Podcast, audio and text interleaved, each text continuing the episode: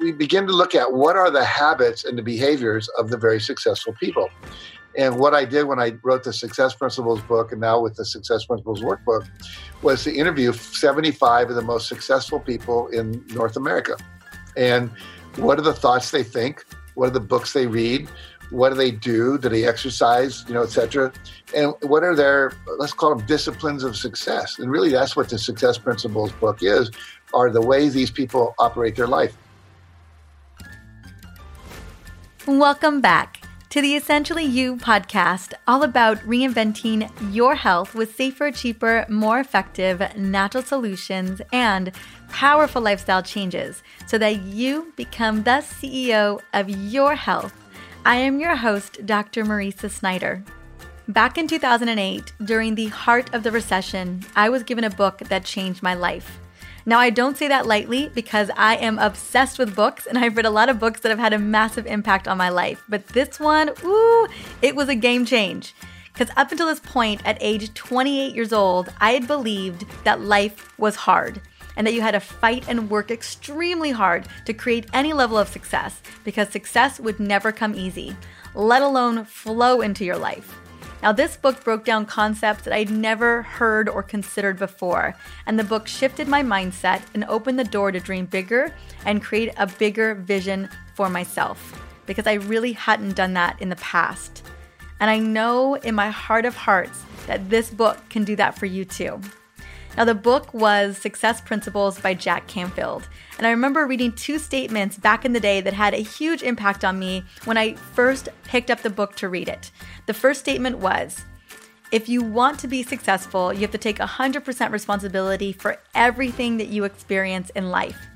And this was powerful to me at the time because it felt like everything was happening to me and not for me. I was not taking any ownership for the role that I played in all of it. I just felt like a victim of my circumstances. Little did I know at the time that the recession would set me up to create the life that I have now. And the second statement was you have control of only three things in your life the thoughts you think, the images you visualize, and the actions that you take, basically your behavior. Now, this second quote by Jack Canfield has stayed with me since 2008 because it has had such a repeatable, massive impact in my life. Now, it reminds me of what Napoleon Hill states in Think and Grow Rich. First comes thought, then organization of that thought into ideas and plans, then transformation of those plans into reality. The beginning, as you will observe, is in your imagination. I realized that my success was determined by taking ownership of the decisions I made and by imagining, visualizing, and then taking action. I realized too, in that moment, as I'm reading the Napoleon Hill quote, is that everything is created twice. The shirt that you're wearing right now, the car that you drive, even the apps on your phone, they first had to be someone's idea someone's concept or someone's dream before they actually built it. Now, right now, each and every one of us has the opportunity to visualize ourselves on the other side of this pandemic. And that's exactly what Jack Canfield will be sharing with us today. Even during this time of crazy uncertainty, I am focusing on going inward and working on myself. Personally, I am focusing on mindfulness and my mindset. Now, I do have a little bit more time than normal because we're home right now. Normally, I'm traveling extensively, especially in the months of March, April, and, Mar- May. I was actually going to be gone half of those three months. So, like a month and a half, I was going to be traveling the whole time. So, I definitely have that space to go inward. But I'm talking about like 10 minutes here, 15 minutes here, not a ton of time. I am still quite an efficient person. I know that you can appreciate efficiency. So, one of the things that I've been doing is I have been writing in my journal. Now, I know I've mentioned my journal a couple times here on the podcast, and I cannot tell you it has been the anchor that has kept me solid through big wins and also big, big learning failures. I always think about a failure as really big time learning lessons that allow me to get back up and go and accomplish the thing. So I always think about failing as something that you fail forward. However, this journal, I remembered that it was because of success principles that inspired me to buy the Speed Dial the Universe journal back in 2009, about a year after I got the Success Principles book.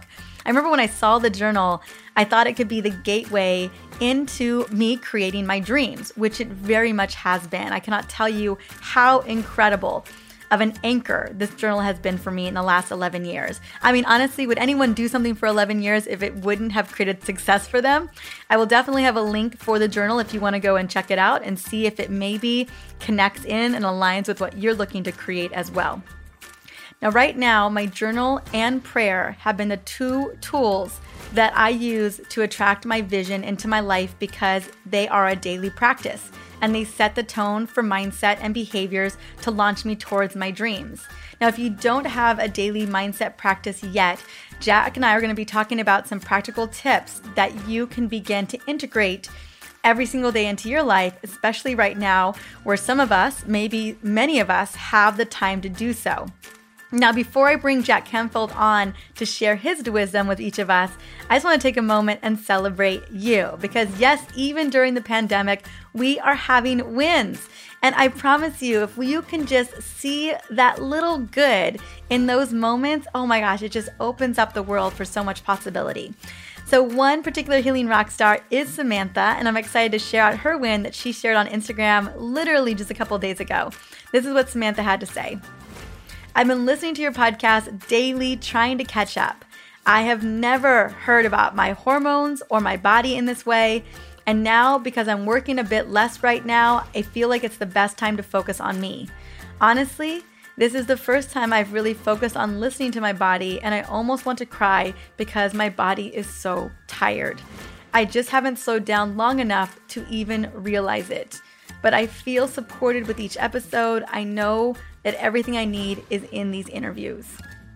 Well, thank you, Samantha, for sharing your win. And I'm so happy that you've got the time to go through these interviews and to listen to your body and to focus on a healing plan that's going to help set you up. Because you shared, I would love to gift you a signed copy of my national best-selling book. I think it'll be a great resource for you. It's the Essential Oils Hormone Solution. Just reach out to me on Facebook or Instagram at Dr. Mariza, and we will get it to you ASAP. Now, if you are listening, I am so happy to have you on this episode with me and Jack Canfield. And if this podcast in any way, all 100 and practically 80 episodes, have helped you, I would love to shout you out as well. You can reach out to me via Instagram, Facebook, or simply review this podcast on iTunes or whatever podcast platform you love to plug into. That way, together, we are helping to serve more women become the CEO of their health. Now, I would love to bring on Jack Canfield to share his incredible insights on how we can step into our own success in all areas of our life. But before I bring him on, I want to quickly sing his praises. Jack Canfield is the co creator of Chicken Soul for the Soup series. He's developed 42 New York Times bestsellers and holds the Guinness Book of World Record for having seven books on the New York Times bestseller list at the same time. Known as America's number one success coach, he has studied and reported on what makes successful people different. Over the last 40 years, his compelling message, empowering energy, and personable coaching style has helped hundreds of thousands of individuals achieve their dreams worldwide. He's been a featured guest on more than a thousand radio and television programs, and he lives in Santa Barbara, California. Let's welcome him on. Welcome to the Essentially You podcast, Jack Canfield. How are you doing today, Jack? I am really well. Thank you. Well, thank you so much for being here. You know, one of the first things I want to just ask you is I know you have helped millions of people create the success they want, the results they want, including myself. And I'd love to just have you just briefly talk about what inspired you to do the work that you do. Like what what did it look like that day where you thought to yourself, you know what, like I have a bigger message to share? Well, it started subtly. I, I, started my career as a high school teacher in Chicago. I was teaching history in an all black inner city school. And I very quickly learned that my students were not motivated to learn. They didn't believe in themselves. And so I became much more interested in how to motivate them. And uh, it led to like developing self esteem and self confidence. And so by the end of that first year of teaching, I had taken a workshop with a man named W. Clement Stone, who was a good friend of Napoleon Hill. They, they co wrote a book together. And Napoleon Hill, as you know, wrote Think and Grow Rich. So basically, I was exposed at the age of probably about 22 or 23 to all of this thinking in terms of you know positive mental attitude and goals and visualization affirmations taking action asking for feedback not giving up all that kind of stuff. So after a few years of teaching high school i was so good at it that the teachers the school system asked me to start teaching other teachers. And then i started uh, traveling all around the midwest working for the, the stone foundation teaching teachers workshops. And that was exciting. And then what happened is in uh, what was it about 1993 to the first Gulf War, and uh, all the teacher money dried up. There was no money for conferences. There was no money for in-service education, and I realized I had to to revector my work into the world of adults and uh, you know people that were in the general public. And I'd also been married to a psychologist for a while who trained me to be a psychologist. This was before licensing laws were in Massachusetts. So I had a private practice and I wanted to take these same principles of human potential and overcoming your childhood traumas and all of that into the schools and then eventually into the general public. So it, it was a gradual progression. I love it. Thank you so much. I wanted to just, I was telling you before we got started that in 2008, I had just finished grad school and I was going out into the world. And before I had finished grad school, I had been a biochemist. So my whole life, I had just kind of been in, in the lab and I hadn't ever thought about entrepreneurship or even any concept around visualization or the law of attraction or really stepping up to create and, well, really more so having a vision for creating what you want. And so I was given I was given this book. I know we're talking about this today. We're talking about the workbook, and this book completely changed my life. And you can tell it's it's traveled with me for quite some time. But one of the first things that I took away from it was if you want to be successful, you have to take 100% responsibility for everything that you experience in life. And that was like a major drop down. I was like, I just owned that so much from there on out. Can you talk a little bit about how that has played out for you in your life as you've guided yourself through creating success and how you've seen that play out in other people's lives as well? Well, I think when I grew up, uh, my dad was a blamer and a complainer. He was someone who blamed the rich people, the corporations, the government for everything that wasn't working in his life. And I think I probably picked up on that because that's the culture I grew up in. And it was when I met Stone, and he he asked me three questions on my first interview. Do you take 100% responsibility for your life? And I said, I think so. He said, Son, it's a yes or no question. So do you do or don't you? And I said, I, am not sure. I don't even understand the question. He said, Have you blamed anyone for anything in the last week? I said, Yeah. Have you complained about anything? I said, Yeah. You've made an excuse about anything? I said, Yeah. He said, Then you don't take 100% responsibility. So that was the beginning of my education to realize that the thoughts I think, the images I hold in my head, the things I say and do and don't do, those are the things that are creating my reality. And that everything I'm currently experiencing is the result of choices I made in the past, and everything I'm going to cre- experience in the future are the result of the choices I'm making now. The food I eat, the people I hang out with, the television shows I watch, the books I read or don't read, you know, whether I exercise or not, all of those things are under my control. And a lot of people will go, they'll say, like, well, I'm not responsible for getting cancer. And I'll say, well, let me ask you a few questions. Do you only eat an alkaline plant based diet? No. Do you cleanse on a regular basis? No. Do you take saunas or steam baths so that you raise the temperature in your body to kill off microbes and things? No. Do you uh, juice? No. Are you eating, you know, tomatoes we find out are not good now because of the you know it leads to you know leaky gut syndrome and all the lectin. So do you uh, have wi-fi in your home? Are you wearing uh, you know earbuds like the little things that people have now that are sending emfs into their brain? No. Well why not? I didn't know you're supposed to do those things. Well who's responsible to find out the things you need to know? It's really critical that we take responsibility for learning how to manage this body we've been given I noticed you've got an essential oil book behind you there on the shelf, so I assume that's you. And uh, you're the essential oils, which is a great thing. So am I. And so the reality is that most people are ignorant. They're spending their time binge watching on television instead of taking responsibility for their life, their happiness, their financial state, and their state of abundance, the quality of their relationships, and so forth. Well, and Jack, you mentioned, you know, that first step. Let's say if we were wanting to really take care of our bodies, really wanting to have a body that is full of vitality and joy and energy, that there is responsibility that we have to take. And that first step is really that knowledge and, and seeking out that information. You know, when people are looking at the idea of taking responsibility for their life and they're not exactly sure how to do that, what is the first step? And i know you cover this in the book as well like what would be that first step to really taking ownership of the the decisions that you're making every single day? Well the first thing uh, there's a little formula in the book that i think is transformative. It says e plus r equals o. It stands for events plus response equal your outcomes. And if you don't like the outcomes of what you're experiencing now everything you're experiencing now is an outcome of a previous choice in the past. So ask yourself am i as healthy as i want to be Am I as wealthy as I want to be? Am I as calm and peaceful and happy and fulfilled and content as I want to be? Am I happy in my relationships? You know, so on and so forth. And if the answer is no, then you have to ask yourself, how am I creating this? There's an exercise I have in the book and I also have in the workbook called difficult and troubling experiences. And you start with what's a difficult or troubling experience in your life? And you say, well, it might be my relationship with my son. Then you say, how are you creating or promoting or allowing that to happen? Well, I don't talk to him that much. I avoid difficult conversations. I'm a single mom. He's my only friend.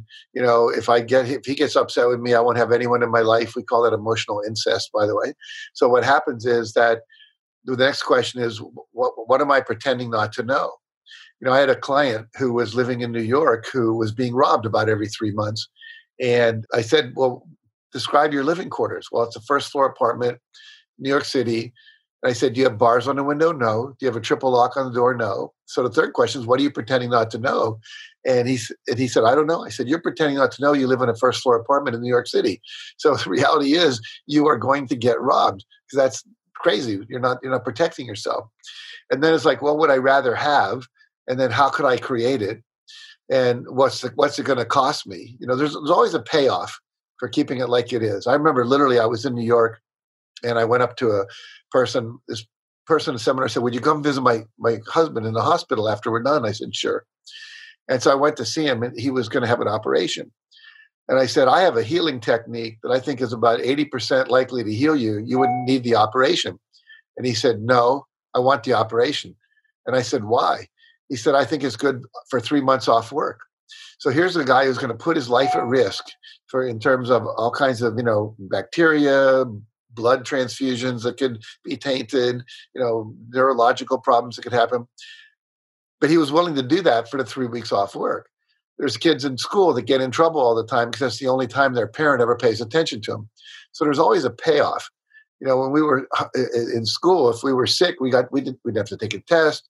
We got to eat ice cream or ginger ale, and the TV was in our room. You know, whatever it is. So it was a payoff for being sick. So and then it takes you down to a couple more questions. What would you rather have? What would you have to do to get it? And how committed are you doing? But if you take yourself through that exercise with any area of your life where you're not satisfied, you begin to see, oh, I'm participating in keeping this going and therefore then you begin to go wow i really am responsible and so you begin to say okay what would i rather have and then you can start creating it using the rest of the principles that are in the books I love that. I love that upgraded thought of what would I rather have? You know, what can I do from where I'm at right now with what I've got? It reminds me a lot of as you're telling that story of the the limiting beliefs that we get stuck in, the stories that we get stuck in, and how often a lot of those stories are the reason why we have them is the false positives that they bring to our lives that people don't realize. Like an example of someone saying that i'm not i'm not marriage material and a false positive to that is like you don't have to go out and try to meet somebody. You can just stay at home. You can keep telling that story to your friends to gather sympathy can you talk a little bit about how we can get trapped inside of our limiting beliefs i know this is a part of the book too this was eye opening for me like i had i had never even thought about limiting beliefs or stories that I had been trapped in, kind of that victimhood mentality until I had read this book for the first time in 2008. And it just dawned on me how many stories that were holding me back from what I could possibly become. Sure. Well, we all have beliefs that come from our childhood. Most of our beliefs are actually formed between the ages of three and eight. And I often tell people, if you were getting on an airplane and you saw a six year old pilot walk into the pilot seat and get on the, you know, sit behind the, the steering wheel of the plane, most people would freak out because you wouldn't think he had much experience. Well, most of us are walking around with a three year old, an eight year old running our life. And so basically, what happens is we make these beliefs at the time to uh, help us understand what's going on. And then we forget we made the belief and then we're being run by this belief subconsciously. Uh, give you an example, working on a book right now with another psychologist, and uh, we're talking about how to get unstuck. And uh, there was a woman who was an Olympic level athlete who was doing really great in practice. Her times were amazing, but when she would compete, she wouldn't do as well. And uh, we we work this process we have that we take people through is one that's powerful as heck. And she ended up back when she was about ten she's in her room and she asks her mother, Mom, why don't you display my trophies, my medals, and my ribbons like all my other teammates get at their house? They have bulletin boards and trophy cases. And the mother said, Well, whenever you bring a trophy home or a ribbon, it makes your brother feel bad because he never gets those. And so she decided, I don't want to hurt my brother's feelings, so I'm not going to win. And so here she is now. She's 23 years old. She's a world class athlete, but she's not winning because every time she goes to race, some subconscious thing inside of her says, if I win, I'm going to hurt my brother. I'm going to hurt the people I love. Once we were able to help her see that she had made that decision and it wasn't accurate, and that she wasn't responsible for other people's decisions and other people's feelings, she was able to let that go. And now her times are as good or better in competition than they were before. I had another client who, uh, after college, this was older in his life, but he came home from work with his first paycheck right after college. He got a job in the same company his father had been working in for, for 11 years. And his paycheck in his first month was bigger than his father's paycheck. It was a commission check. And he goes to show it to his dad to show him how proud he is. And his dad just kind of slumps down and walks out of the room. And later his mother says, Yeah, your dad was really hurt because he, he felt bad that he was making less money than you. So he didn't want to hurt his dad. So basically he decided, I'll never make more money than my father. Well, here he was now 43, making one tenth of what he was potentially able to make. Once he realized that and let it go, the next year he made over a million and a half dollars. So the reality is we all have these beliefs. And as you said, we have stories that we tell ourselves. You know, it's not safe to do this, it's not okay to do that, money doesn't grow on trees. You know, I remember working in, in Australia in a workshop, and there was this woman who was inherited wealthy and she was hiding it. She was dressing like a hippie. She wouldn't use her money. And she just said, you know, all I've ever seen is money destroy a family because her parents, you know, never were there for her. They were always out working. They fought a lot about it. And so I'm, I don't want to have that in my life. There's a group called the Donuts Group, which is all inherited millionaires, kids in 20s. And uh, they all hide their money. One kid, once he was getting these checks and he just kept throwing them into a box in the, in the closet. And he realized one day that they couldn't pay their rent. So he said, well, I'll open up one of the checks It was for $100,000. His dad had invented opiophonic print, which is those numbers on the bottom of your checks that look like little computer things. And he, he had $8 million worth of checks in his closet, but he didn't want to own them because he felt guilty about it, you know. So the reality is we have to let those go. And there's some powerful tools for doing that. Hmm. I just wanted to have you touch upon that because I know that that comes up so much for people. I think more than anything is that we just get stuck by our own belief mechanisms that what we were brought up with or unconsciously, you know, thinking about as children that keep playing out for us as adults. Absolutely. Well, just to give one more example, I was working with a company called Isagenix, which is a multi-level marketing weight loss company. And one of the things that kept showing up for these very, very obese women, people that were up, you know, in the 280 to 300 pound range, when they would start to lose weight, which they would because the products worked, they would start to get into these levels of fear. And when we really worked with them, what we found was that almost every single one of them had been sexually abused as a child. And their solution to that was to be not attractive. And as they started to lose weight and became more attractive, it brought up all these fears that men are going to come onto me and I won't know what to do. They're going to take advantage of me. So there's so many subconscious fears that we have based on these beliefs and you have to literally face them and then re- release them and then reprogram them I want to just shift gears a little bit. You know, right now we just happen to be interviewing during a time where a lot of people are feeling like life is happening to them and they don't necessarily have or think that there is a way of changing that outcome, that life isn't happening for them. I would love to have you share your take on the law of attraction about how our thoughts, our feelings, and our beliefs kind of play a role in what we attract. And then, like, how can we begin to shift that, especially right now where people are really feeling the opposite? Well, as we're all dealing with, you know, the coronavirus or COVID nineteen, however you want to call it, is there's a lot of fear out there, and and, and so let's start by examining fear for a minute. Fear is the result of imagining something in the future that hasn't happened yet that's bad. And so, right now, in the present moment, people that are watching this, you and I, we're healthy, we're okay, we have food in the pantry. We have food in the refrigerator. We have our pets our, our family around us. We have television shows to watch. We have books to read. We have some money for most of us. We have credit cards which we can certainly amp up if we need to. So in order to be afraid you have to imagine something in the future like i'm going to lose my house. My restaurant won't be able to open again. I'll never get that job again. You know my husband will get sick. My parents are going to die. You know whatever it is. But the fact is that's not happening right now so fear, as you know, lowers your vibration.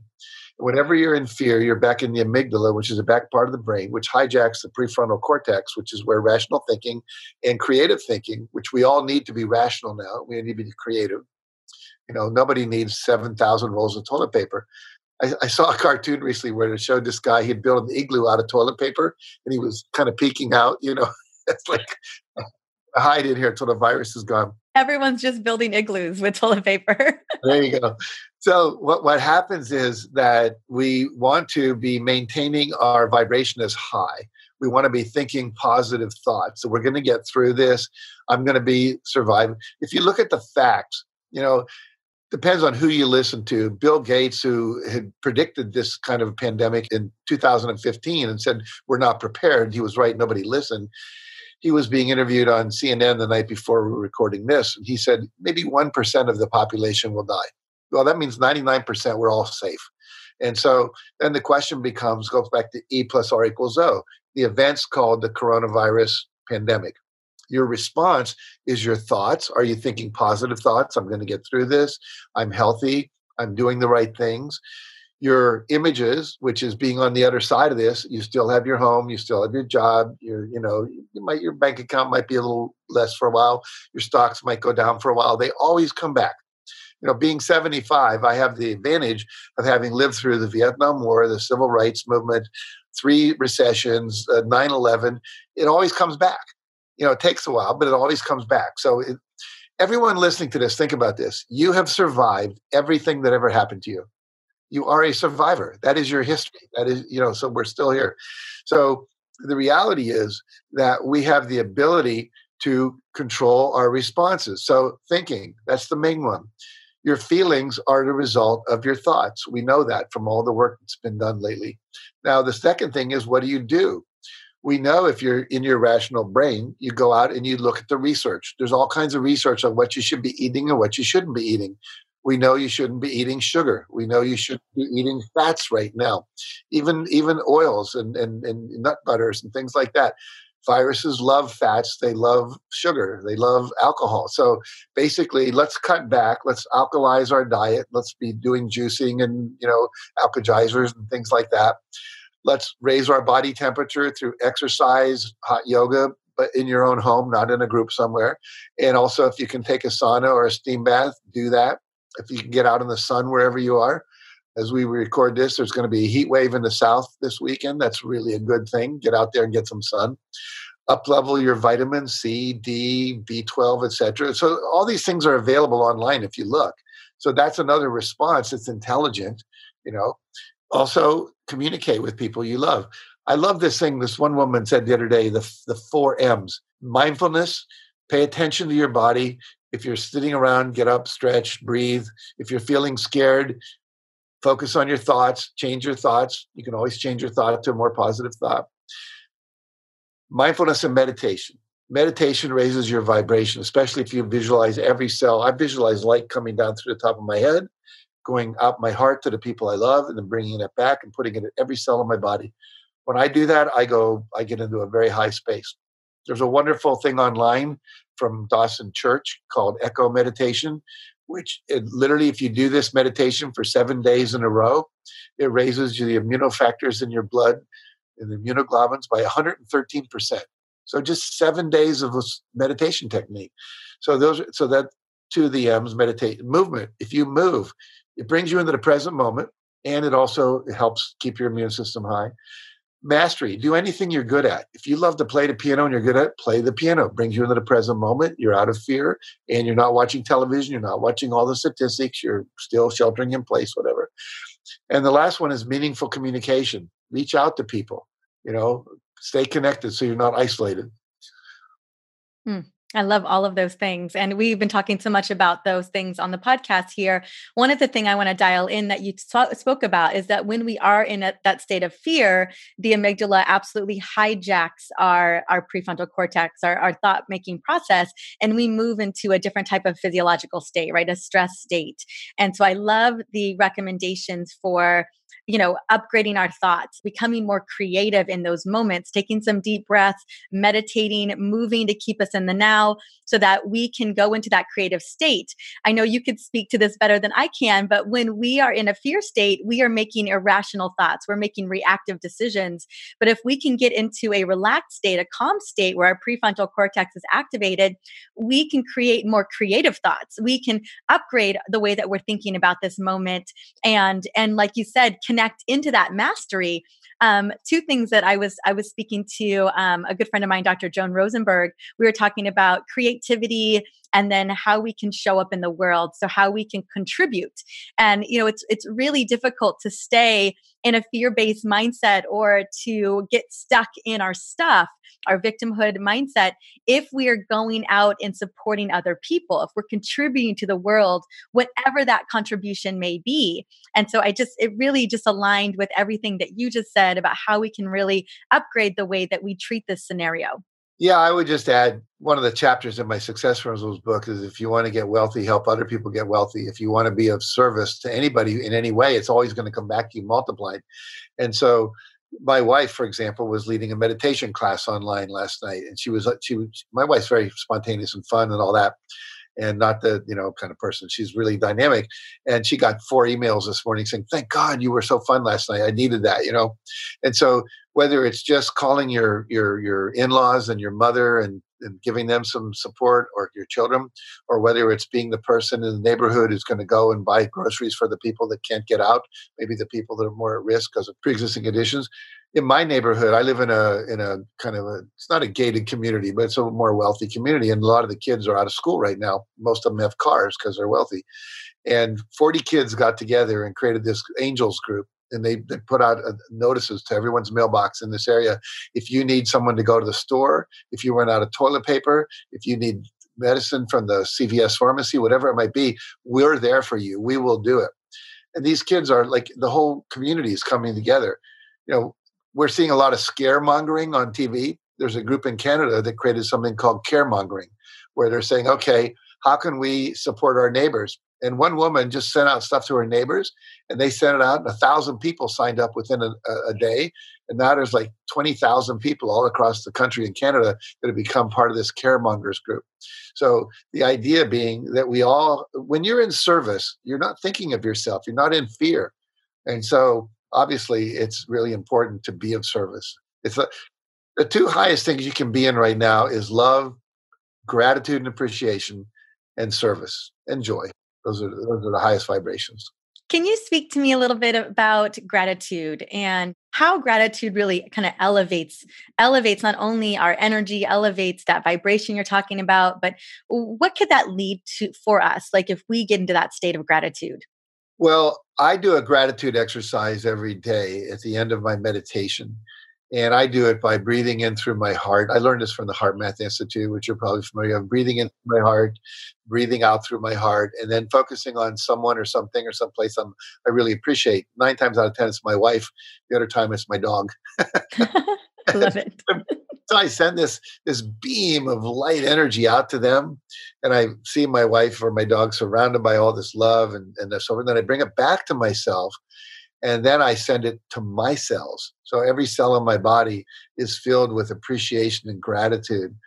And then I also think about all the other things I'm grateful for. This rampage of appreciation that Abraham teaches through Esther Hicks.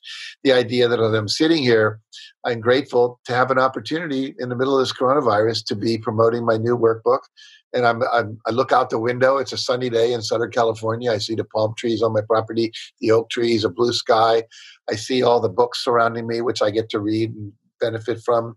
I see my phone, which works, my computer works, my desk, which is here, you know, this wonderful water that I get to drink. I'm grateful for all the food that is in my pantry. I could just go on and on and on.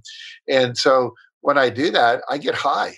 It's like, you know, I have been stoned before. I did inhale when I was younger. And so I know what that feels like. And the reality is that I actually feel, I can feel the vibrational difference in my body when I do that and therefore my cells are healthier. I feel energized. I'm coming from love. And think about this we are attracted to people who are vibrating at a high level. You know, I used to say if Robin Williams walked into a room, most people would gravitate over there because he's so interesting and fun and funny. Now we know later that he was also dealing with a lot of, you know, self doubt and things like that. But the reality is that we tend, I used to do this exercise in my trainings where I'd have 300 people stand up, close their eyes, and have to mill around and connect with people with their eyes closed. And, and it can make sounds but no words. And eventually there'd be about 30 people just laughing their asses off over somewhere, maybe jumping up and down and laughing. Pretty soon, 90% of the group would gravitate toward them because they would gravitate toward the highest energy.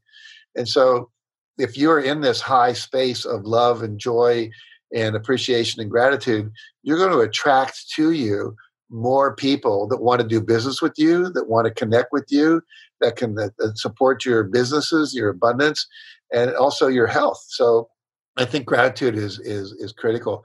Meister Eckhart, who was a German mystic, once wrote, "If the only prayer you ever prayed was thank you, that would be enough." And you think about that. We're supposed to say grace before dinner or lunch or breakfast. We use the word gracias in Spanish, which is the same root word as grace and gratitude. So we, we receive grace by being in gratitude the more I'm thankful. If you've ever given a gift to someone and they were enthusiastically thankful, you can't wait to give them something else. But if you give them a gift and they go, thank you, and they just throw it to the side, you're not so eager to do that. I think that works on the spiritual level as well. I'm so glad. Thank you so much for jumping in and diving a little bit deeper into that because I think, ooh, it just shifts everything. I always tell people, you it's really hard to have a bad day when you start your day off with just being so grateful for the little things that you have in your life every single day. So I'm glad you're able to dial into that. I wanted to shift gears. I have a couple more questions for you. One of the other things that I loved inside of the Success Principles book, and I saw that you go into a deep dive into the workbook as well, is learning to act as if. And this was big for me. You know, we talk about belief mindset. And when I was growing up, my family did not think I was very smart. And I remember once I had a family member tell me that, you know, it's you just don't have a lot of natural talents, but if you dig into the grit and you dig into the hustle, like you just want it more than other people, you're going to create success. But when I read this, you know, it, I think that belief was still messing with me as I was growing older. I remember reading this book and, and hearing the act as if part, and I thought to myself, oh my gosh, I can step into something or kind of imagine myself living that life or or becoming that person and then taking those steps to get there. Can you extrapolate a little bit more on that and what it means and how we can step into this active as, as if mentality? Sure i'll share a couple of things with you. The first thing is that we become who we act as. In other words there's a couple parts to this. Number one you become the people you hang out with. So start acting as if you belong with the people you want to be so, you know, I used to tell people if you can afford it, travel business class, you're going to meet people uh, that are thinking different thoughts. You're going to, it's just a different game you play. You want to read books by the people that you'd like to become. In other words, you know, if you want to be a millionaire, read books written by millionaires. You want to be a billionaire. I just wrote a forward to a book called The Billionaire Secret. And this guy interviewed 21 billionaires in 17 different countries. And what I found that was fascinating about this was that all these billionaires everyone from age like 40 to 81 they all got up between 4.30 and 5.30 a.m in the morning. There are books out there now called like the miracle morning the 5.30 a.m club things like that. Everyone but one meditated. Everyone but one exercise for at least a half an hour. Even if they were going to get up and get on their private jet at 4.30 to fly somewhere they would get up at 3.30 and work out in the gym for half an hour. So we begin to look at what are the habits and the behaviors of the very successful people and what i did when i wrote the success principles book and now with the success principles workbook was to interview 75 of the most successful people in north america. And what are the thoughts they think? What are the books they read? What do they do? Do they exercise you know etc and what are their let's call them disciplines of success? And really that's what the success principles book is are the ways these people operate their life the book came about because my son when he was about 11 we were in bed one morning and on our computers he's playing computer games i'm thinking about things on the online you know and thinking about my next book he says dad how come our house is bigger than all my friends houses and I said, well, because we have more money and we can afford it. How come we have more money than everyone else? Well, because I wrote all these books and I figured out how to sell them. Well, why did you do better than other authors? I know people who's got parents who write books. I said, well, I've been living my life by these principles. He said, what principles are those? And it made me think. So I, for the next hour, I wrote down every principle I was living my life by. Act as if, take 100% responsibility, use affirmations, whatever. And so literally what I've done is take all the things that people are doing and say, if you act like this, you will become that person. So, a couple examples. One of the exercises I do in my workshops is I do two things. One's called a millionaire cocktail party. So I have everyone stand up and say, okay, for the next 20 minutes, you're a millionaire. Or if you're already a millionaire, you're a multimillionaire. And I want you to mill around and interact with people the way you would act is if you were already a millionaire everybody was different. People were more outgoing. They were talking about all these things. They were generous. They were saying, I just came back from my house in the, the Bahamas. You know, if you ever want to come down there for a weekend, you can do that. People were more confident. And then I stopped. And I said, How many people felt different when you were doing that? How did you feel different? They all explained it, felt more powerful, felt more enthusiastic. I was more outgoing. What changed? Oh, were you really a millionaire? No. Were you acting like a millionaire? Yeah. So you acted differently when you thought you were that. The second thing is a friend of mine threw a party, which we now throw in our, all our chains at the end. It's called the Come As You'll Be party. They rented the Queen Mary. They said, I want everyone to come as you'll be five years from now if you achieved all your goals. So people showed up with three best-selling books they'd made mock covers of. People showed up with um, one guy wanted to be a, a, sculptor, so he's wearing a leather apron and he had his sculpture tours. There was this one kid, he was really cool. He's 21 years old. He was going every, he had, I think he had his brother call him every 10 minutes and he'd say, No, I told you it's over. I'm not dating you anymore. We're done. I'm sorry. I know I'm the best sex you ever had, but I'm not dating. We're done. He'd hang up. And he did that all night for two hours. And finally he says, J Lo, it's over. like, and so it was like so cute. People come. One woman wanted to be a, a, TV interviewer and interview people on the red carpet. She actually rented a red carpet and hired a camera crew to come film her interviewing people as they came into the party. We hired some paparazzi to be taking everyone's pictures as they came in, so they'd feel like they were famous. It was so cool.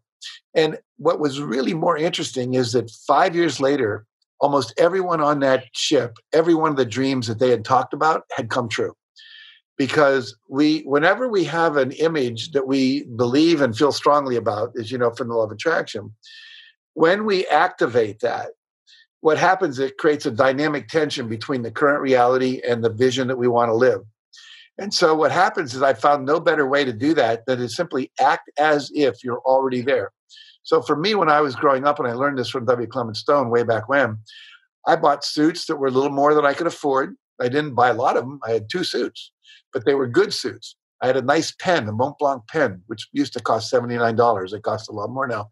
You know, I had three ties, but they were nice silk ties. I would eat in nice restaurants. I would eat out less often, but I started treating myself like I wanted to be. And I have a belief in life buy fewer things, but buy the best things, because then you get used to the best. Hang out with people that are where you want to be. So that's basically how I play that. And I've found that it really works for people if they do that. I love all the ways in which we can show up, the ways in which we can start acting as if how we want to, whatever our five year goal is, or who we want to become in the next several years. The last question before I ask a little bit more into the workbook is, you know, one of the things, and we we talked about fear a little while ago, and I, I get to work with a lot of incredible entrepreneurs and women that I get to support. But one of the things that I see happens a lot is that people don't take action on their dreams because they're so afraid of failure or not being perfect. And can you tell me a little bit about can you shift our mindset around because to me I always say either you are winning or you're learning. So can you can you talk a little bit about how we can turn perceived failure into big successes? Well, the first thing you have to do is confront your fears, not so much of failure, but the inner belief that you have to be perfect. Uh, I had a woman in a workshop once who told me when she graduated, she was 41 years old, and we started talking about this. She just burst into tears. And she had this memory of when she graduated from college. She graduated from Caltech, which is like the MIT of California. And she graduated number two, which, God almighty, that's amazing. The only thing her father said to her graduation is, Why weren't you number one?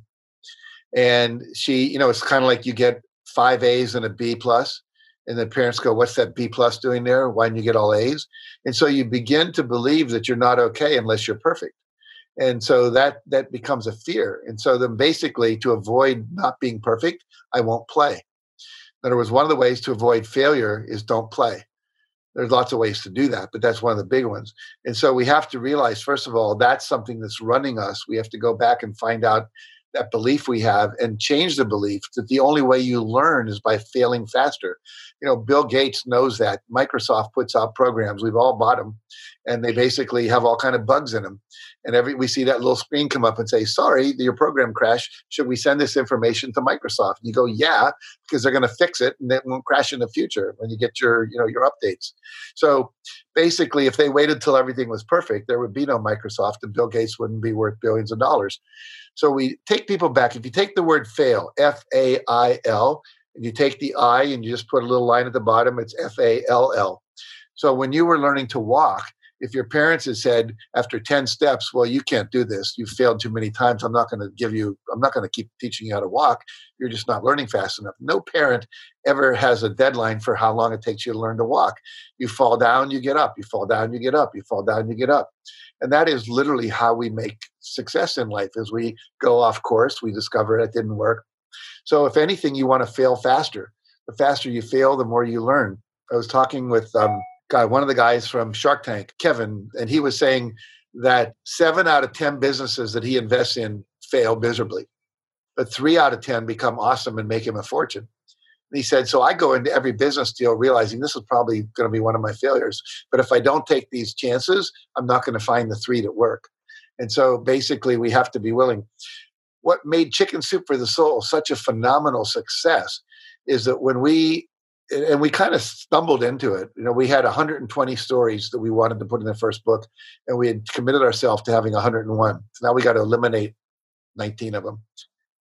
So we said to our parents and our friends and our staff and anyone we could find, 20 people, we said, read all 120 stories, grade them on a scale of 1 to 10. You know, read 9.5, you know, 10.5, but just that's it. So we took all the names, all the stories, put them on an Excel spreadsheet, averaged them. Anything less than a nine never got in the book and we ended up doing that. It became a science for us. We had Republicans and Democrats and people who don't vote and independents. We had Jews and Christians and Muslims and uh, people that are not spiritual at all. We had rural people, suburban people, urban people, you know, old and young, all that. And they would read all the stories. Sometimes we'd have 200 stories that we thought were good. And only the ones that scored, you know, the top 101 would get in the book. So we weren't afraid of feedback. Feedback is the breakfast of champions, as, as Ken Blanchard, who wrote the One Minute Manager, said. So one of the things I teach in the book and in the workbook is a question you want to ask everyone you're in relationship with, your spouse, your girlfriend or boyfriend, your, your employees, your staff, your vendors, your friends. On a scale of one to 10, how would you rate? And then you can fill in the blank. Me as a husband this week, me as your father, me as this, this interview that we're doing right now, me as your boss working here, this real estate transaction, whatever. Anything less than a 10 gets a follow up question. What would it take to make it a 10? That's where the value is. Now, I'll tell a self revealing story here. I ask my wife that every Sunday night. I, I, usually get an eight or a nine, sometimes a 10. And one night I got a four. This was early on when I we still had kids at home. And I said, four. I said, what would it take to make it a 10? And she said, number one, don't interrupt me when I'm telling a joke because you think you can tell the punchline better, which I still claim I can, but I've learned that is not a good marital practice. I don't do that anymore. Uh, number two, I want you to put the kids to bed without me asking. My job is to get them up to school. Your job is to make sure they go to bed. I don't care if it's Monday Night Football, NBA playoffs. It's your job. And don't ask, don't make me ask. And then number three, she said, Have you ever heard of foreplay? I said, Yeah. She said, You might want to revisit that concept. I went, Oh. it's like, I didn't want to hear that, right? But here's the deal. She had told her mother, her sister, her girlfriends, the people at Starbucks online, you know, anyone but me. But I'm the only one that could change it. And so most people don't ask for feedback because they're afraid of what they're going to hear. Nobody wants to hear negative feedback. But I can't get better as a husband, better as a trainer, better as an author if I don't ask for feedback. So think of feedback as just course correction. You know, an airplane flies to New York, fewer of them today, but they're flying to New York. And what happens is the automatic pilot's always going, You're too low, come back up, you're too high, come back down, you're too far to the east, come back this way, too far to the So the plane doesn't get upset. It just says thank you i'll correct thank you i'll correct thank you i'll correct. So we want to be thinking of this is a gift. Feedback is a gift. And so be willing to ask for it and to correct it is the thing that's going to get us where we want to go I love that. Yeah, we we do a check-in, a, a husband and wife check-in every single week as well and get feedback on how we can how we can show up better. And we do little scorecards that really just give us a good sense of, you know, what we can do better for the next week. So I love that. And it's been so powerful for us. And we don't ask enough feedback in a lot of different areas and definitely something we were going to incorporate more of because you're right it just allows us to course correct and just improve upon you know hopefully as we're serving this world i love that so much all right. The last question is you know, I've had the Success Principles book for quite some time and I've loved it. And I've done a lot of the exercises on paper or in a journal. Um, but you have created the workbook. And what was the impetus? Were you getting a lot of feedback so to speak, on creating something that felt very actionable for people? I was watching the difference between people who just read the book and people who would attend one of our seminars or go through our coaching program. And a lot of people reading the book were able to double and triple their income, but if they did the work. And there are people, I, my, my favorite story is a guy in the Philippines who was a homeless person, literally homeless. I met him. I gave him a copy of my books and come to my seminar for free. And he came. I came back two and a half years later. He was a multimillionaire. And I and he came to my seminar. He's wearing a blue blazer and he's all dressed up. He's wearing gold Doc Martens shoes, if you can imagine that. And he had all these people in these blue polo shirts with the same uh, logo on it coming in. And I said, "You're John Caleb. You you interviewed me when I was here, and you were homeless. What happened? You look different." He said, "Yeah." he said, and he went on about all the things. He had three exotic cars. He had taken all these seminars with, you know, Tony Robbins and me and so forth. And he said, I read your book. And I said, Well, a lot of people read my book. He said, I know, but I did every single thing in it. He said, You were successful. I was not. You were happily married. I was not. I said, I'm going to spend one year doing what's in his book. And if I do everything, I'll either waste a year or my life will work. And he said, It worked. So, but not everyone does that. So I wrote this book. I'm going to hold it up the Success Principles Workbook. And basically, what I wanted to do was put a coaching program between the covers of a book. So people would actually do the exercises, do the work that we just suggested in the actual book. But now they have a place to write it down. They have a place to capture in their journal. They have a place, we, we have this thing called Make It a Habit worksheets where we want it to become Velcroed into your brain. Right now, if you ask me my phone number, I can tell you if you ask me, you know, the five causes of the Civil War, I'm not so sure I could. If you ask me the six questions on a difficult and troubling experience, most people couldn't answer that, but I can because it's become a part of the way I think in life. So basically, that's what we want this book to do. There's 17 chapters.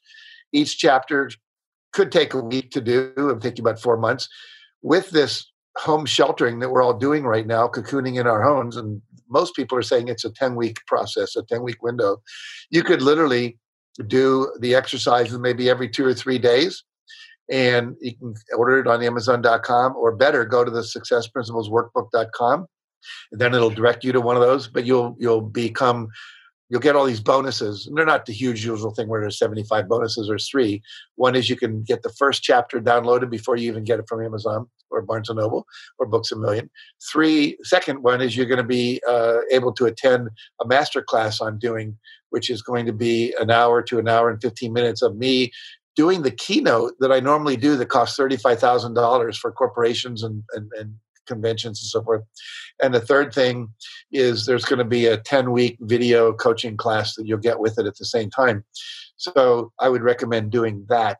But basically, literally coming out of this sheltering in place from the pandemic, you could be surfing the top of the wave and literally have transformed your life in this, you know, 10 week period. And as I like to say, for the cost of four or five Starbucks drinks, you can buy this book and most of you are not going out to starbucks anyway right now so you no have, none of us are going to starbucks right now. We have that money. We we are saving that money. We're talking a $20 investment to change your life you know so i really encourage people to do that and um, i don't need to make another dollar. I hope you're clear about that. I, I literally have sold 500 million books 500 million so for me this is a, a, an act of love an act of service an act of wanting to just pass it on pay it forward.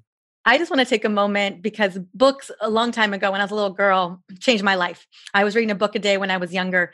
And I always I was talking about this a lot on the podcast that you know, you creating a book that is $20 or $15 or whatever Amazon is selling it for, Books a Million or Barnes and Noble, like what is in here, the value is so exponential. So I just wanted to just take a moment and say thank you so much for putting everything that you've learned over all the years, think that you've practiced, think that you've, the stories that you've interviewed, and then you put it into a book that each and every one of us can activate and a workbook that we can work through literally right now, every single day to change our life, to change our results, to create the life that we want. I just want to say thank you so much for doing that for us.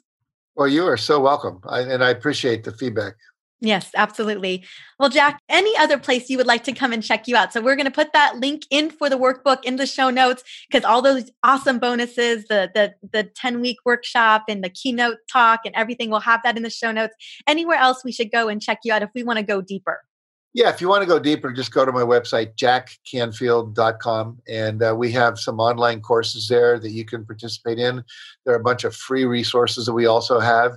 I have a YouTube channel uh, a huge Facebook page, um, you know, Instagram presence. So we have over 1.3 million people on Facebook, about 317 Twitter followers, etc. So if you want to be getting daily input, and we also now we we have a success TV channel we're doing right now too, which has about 40 episodes of me interviewing successful people, people like you and other people. Not you yet, but we'll get there. But uh, people that are in this world that are change makers and transformational teachers and so forth.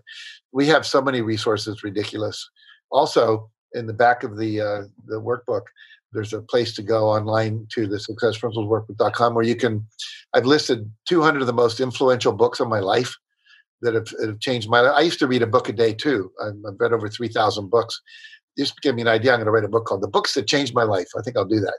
But anyway, if you're wondering what to read, those are the books that have created the things that I believe in and the things that I'm teaching. I love it. Thank you so much. Oh, I'm, I can not wait to check out that resource. I think this is the first book we should start with, and then we can move on to the other ones as well. Jack Canfield, thank you so much for jumping on today, allowing me to interview you. This is such a poignant time. No better time to really shift the way that we think about how we live our life, and you have really given us the guide to do so. Well, my pleasure. Truly, my pleasure. This was fun. Thank you. Thank you. So, what did you think? Did you love Jack's interview as much as I did?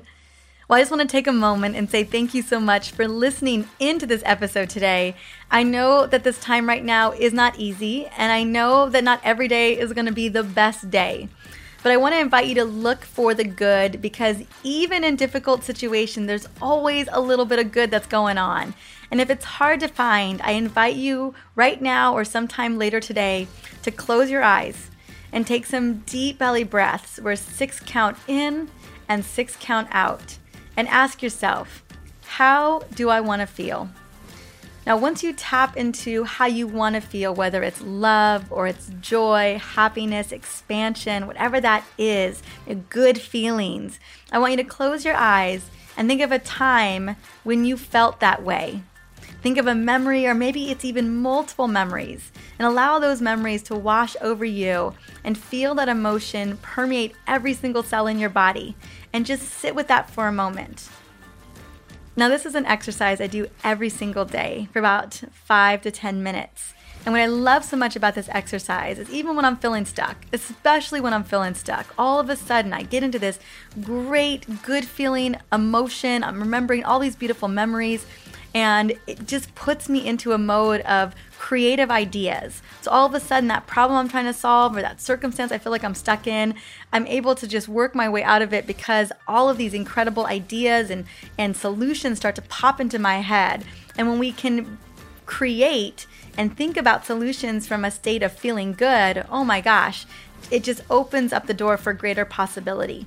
So I just wanted to share that with you right now because I know right now it can feel sometimes where you just don't have you don't know how you're going to solve that problem you don't know how you're going to get out of that situation and this has been such a beautiful tool for me to help me move out of those moments.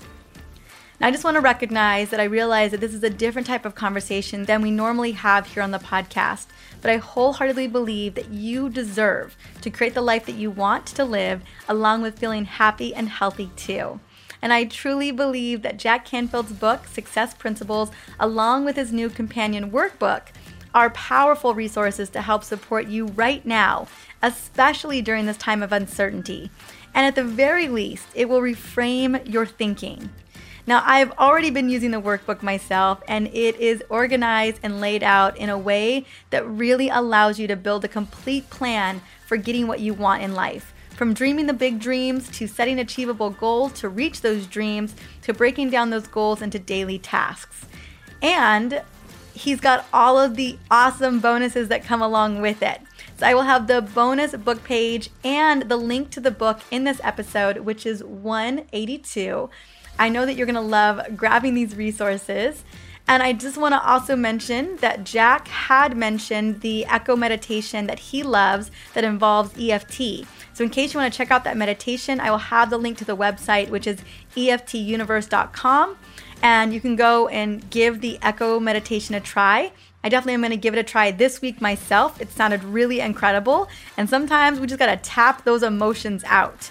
And then lastly, I want to quickly let you know that we have been devoting a ton of episodes to supporting you during this time. Really, ever since episode 172, I have been interviewing experts on how to thrive during the pandemic and also areas to support you during this time.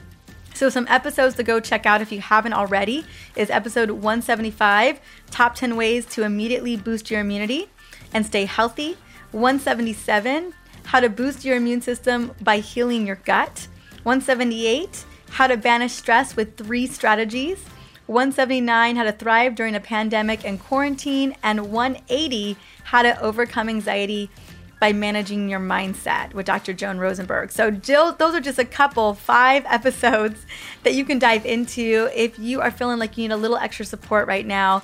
And there will be more to come in the coming weeks. I want you to know that we are in this together and I want to provide you with the best resources as we navigate this together.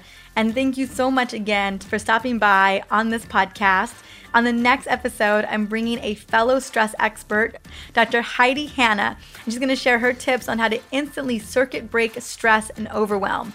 Now, Dr. Hanna is so dialed in on how to help people move quickly out of stress. So, if you or anyone that you know is struggling with shutting off that stress switch, this is a must listen to episode. She is just a rock star when it comes to understanding the mechanisms and how to get ourselves back to a state of calm and relaxation. So until then, I am sending you so much love and continuing to support you every way I can on Facebook, Instagram, everywhere. So definitely plug into those as well. And until then, have a wonderful, wonderful day. Bye.